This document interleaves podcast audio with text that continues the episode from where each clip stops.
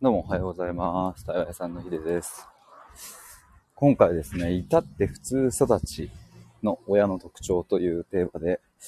あれですね、この朝今9時43分ですけど、9時43分にするような話ではないなと思いながら、ちょっと駅までの道のりで配信したいと思います。これはですね、先日僕がツイッターでちょっとつぶやいた内容に基づいているんですけど、それをちょっと取り上げつつ話したいと思います。ちなみにですね、えっ、と、今度9月22日の、えー夜22時から、覚えやすいですね。22の22時ですね。から、ミシルさんとコラボをします。ミシルさんのチャンネルにて、テーマはですね、クズ男図鑑の深掘りということで、あの、僕もクズ男図鑑、あの、本にさせていただきまして、えっ、と、まあ、ちょっと読んでるんですけども、ま僕も読んだ上で、えっ、と、ちょっとミシルさんにいろいろ質問しようかなと思っております。なので、もうすでに買われている方はもちろん、ちょっとどうしようかな迷ってるなという方も、よかったら聞いてもらえると嬉しいです。っていうのがまず一つと、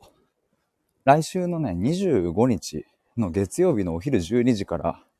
えここもですね、コラボライブですね、お昼12時から、これ対話についてですね、ちょっとテーマまだ、あの、詳細は未定なんですけども、逗子で僕知り合いの一人経営者の方がいて、その人とが最近ね、てかちょうど1ヶ月前から始めたので、じゃあ1ヶ月記念でコラボしようってことになって話します。まあ、よかったら、今度25日の月曜12時もお待ちしております。あ、しおりさんおはようございます。どうも。ちょうど今から本題に入ろうとしていたところですが、え至って普通育ちの親の特徴ということで、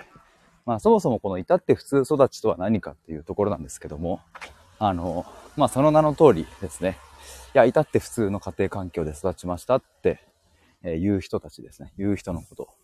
これ過去の僕も含みます。24歳、5歳くらいまでの僕もこの認識でした。いや、至って普通の家庭環境だったな。なんか特段何か問題があったわけでもなかったっけな、みたいな。まあだから、あの、自己認識として至って普通の家庭環境だったって思う人のことですね。で、ここにおける普通とは何かとはあまり重要ではなくて、その人が、いや、至って普通の家庭だったって思ってることですね。で、そんな家庭で育った人の、まあ親の特徴みたいなことで、この前サブアカの方でね、いくつかその特徴を挙げたんですよ。まあそしたら、ある方から、いやこれ結構当てはまるかもみたいなことを、まあ引用リツイートという形で、ちょっとあの、何、触れていただいたんですけれども、そこにね、どんなことを書いたかっていうと、ちょっと読みますね。至って普通育ちの親の特徴ということで。えっ、と、かなりの心配性。よくため息をつく。言葉の語気が強い。ちょっとしたミスで起こる。生産的な対話が全くできない。あなたのためを思ってという、ちょ、ちょっとしたことで機嫌を損ねる。えーという感じです。これ本当一部、一部というか、もう一部も一部ですね。を、まあ、しかもこのちょっと140字の文字数に収めるために、まあ、めっちゃ削ってね、まあ、あの表現したので、あので、もうちょっとね、具体的な詳細の部分も話したいなとは思っていたんですけれども、そう、これをちょっと拾っていただいてね、ちょっと今、ツイツイートのリンクこれ飛べんのかな？一応リンク貼っておきました。で、意外と当てはまるかも、みたいな感じだったんですが、これはね、僕はあの、この特徴、あと思いついたのをバンバンパンパンって書いてったんですけども、何を元にしてるかっていうと、大きく二つで、え一つは僕自身です。僕自身の経験。母、特に母親との。で、もう一つは、クライアントさんとの経験。経験というか、クライアントから聞いた話ですね。まあ、かなりの数の人と話しているとですね、まあ、大抵ここに行き着くというか、まあ、そもそも、うんと、そうだな、このどうにもいかない、立ち行かない悩みを僕に相談される方っていうのは基本的にはやっぱここが最後の、最後のっていう表現になってるのかわかんないけど、一番大元にある部分だなというのを感じますね。というか、むしろですね、えっ、ー、と、親が、うん、自立していて、精神的に自立をしていて、えー、子供に適切な愛を育んでいれば、まあ、なんだろうな。まあ、っていう人は多分おそらく僕のところには来ないんじゃないかなと思いますね。でもそれくらい親との家庭環境、親との関係性とか家庭環境ってめちゃくちゃやっぱ大事だなということを痛感するわけですけども。しおりさん、あなたのためを思ってはめちゃくちゃ言われたなって。やっぱそうっすよね。言われるんですよね、これ。あなたのためを思ってっていう。あなたのためを思ってという言葉が一番あなたのためを思ってないというもう壮大なブーメランなんですけれども、まあ、そういうのにやっぱり気づかないというか。でね、あの、やっぱね、僕の親含めですけれども、うんと、やっぱりこう僕も過去たくさんの方の家庭の話とか、親子関係の話とか聞いてきましたけれども、どうしたって、親の方が、まあこれちょっとストレートすぎるかな、言葉がちょっとストレートすぎるなと思いつつ、うん、言っちゃうけど、やっぱ幼児性が強すぎるんですよね、親が。あまりにも未熟すぎるっていうのを、すごく感じますね。だから必然的に子供の方が親のような役割、立ち回りをするっていうのが、まあ僕の元に来られる方の、まあ大半はそうだなと思います。ちょっと風の音うるさくてすいません。まあちょっと念のためね、補足しておくと、別に幼児性が強いから、その母親がダメだとか、父親がダメだっていう、その人格ごと否定してるわけでは全くなく、ただ一つの事実として、本来、親子というのはね、その親は親の役割があって、子は子の役割があってというか、うん、そういった中で適切な愛情が育まれて、育っていくわけですけれども、まあそういうものがないっていう。いや、むしろ、両親、まあまたはどちらかの親があまりにも幼児性がある。うん、いきなり怒鳴ったりとか、うん、急にわがままを言ってね、それこそ子供あなたのためを思って言ってんのよみたいな感じで親の理想を押し付けるとかね。それはやっぱり全然その対話的でもないし、まあそういう親によって、子供の中に、まあ皮肉にも親のような精神性が宿るっていう。そういう人たちと話すと、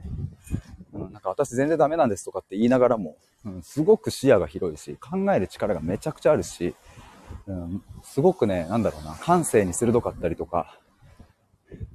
やっぱそういう方がとっても多いなという印象ですね。それは親がそうだったから、うんとそういう精神性が身についたとも言えるし、逆に言えば、もともとそういう精神性が強かったから、親の、うん、幼児性の部分に、うんと目がいってね、やっぱこれおかしいって思うような感性がもともとあったとも言えるし、まあこれはなんか、あの、鶏卵の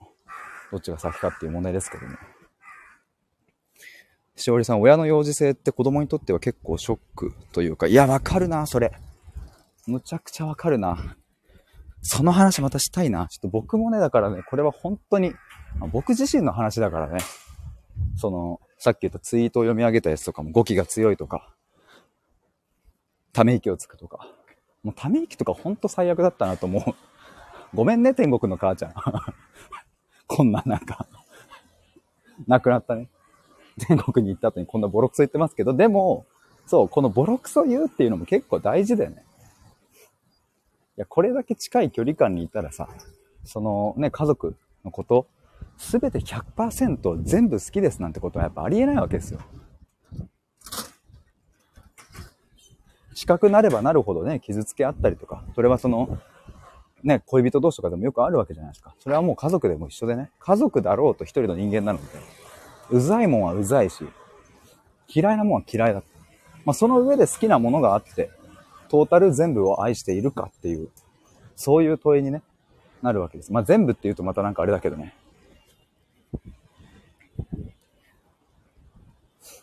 でもほんとそう。僕の母はやっぱどうしても幼児性が強かった。まあ父親もだけど、まだ健在の父親もだけど。だからあまりにも未熟な両親すぎたなと僕は思いますね。正直。でもさ、なんかさ、こういうこと言うとさ、なんか親のせいにすんなとか、人のせいにすんなとか、甘いよとかさ、そういう家庭で育った人でも力強くやってる人はいるとかさ、そういう反論みたいなものが返ってきそうと思ってしまうからね、なかなかこう人に言えなかったりとかすると思いますけど、まあそういう風なに思ってる人、あの、どうぞここでは存分に言ってほしいというか、僕はそういう、うん、と表面的なエピソードだけを聞いて、いや、それは甘いとかいうことは一切ありませんので、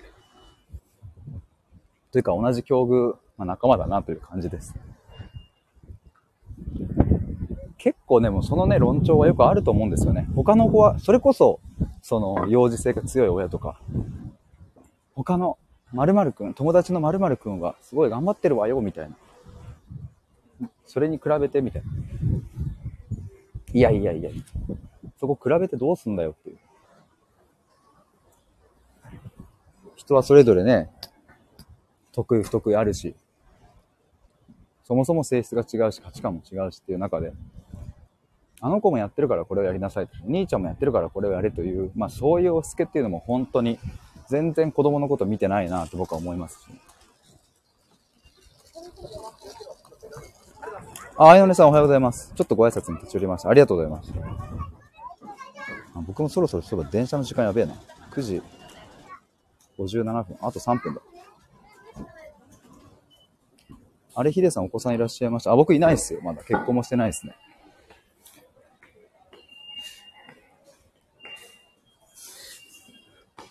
まあ、てなわけで、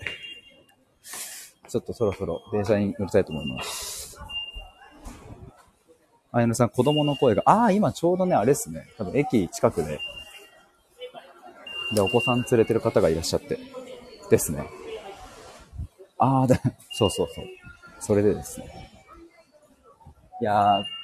僕はね、将来結婚して子供生まれたら、今日のこの放送、収録を、あの、未来の僕に届けたいなと思って配信してますっていう側面もあります。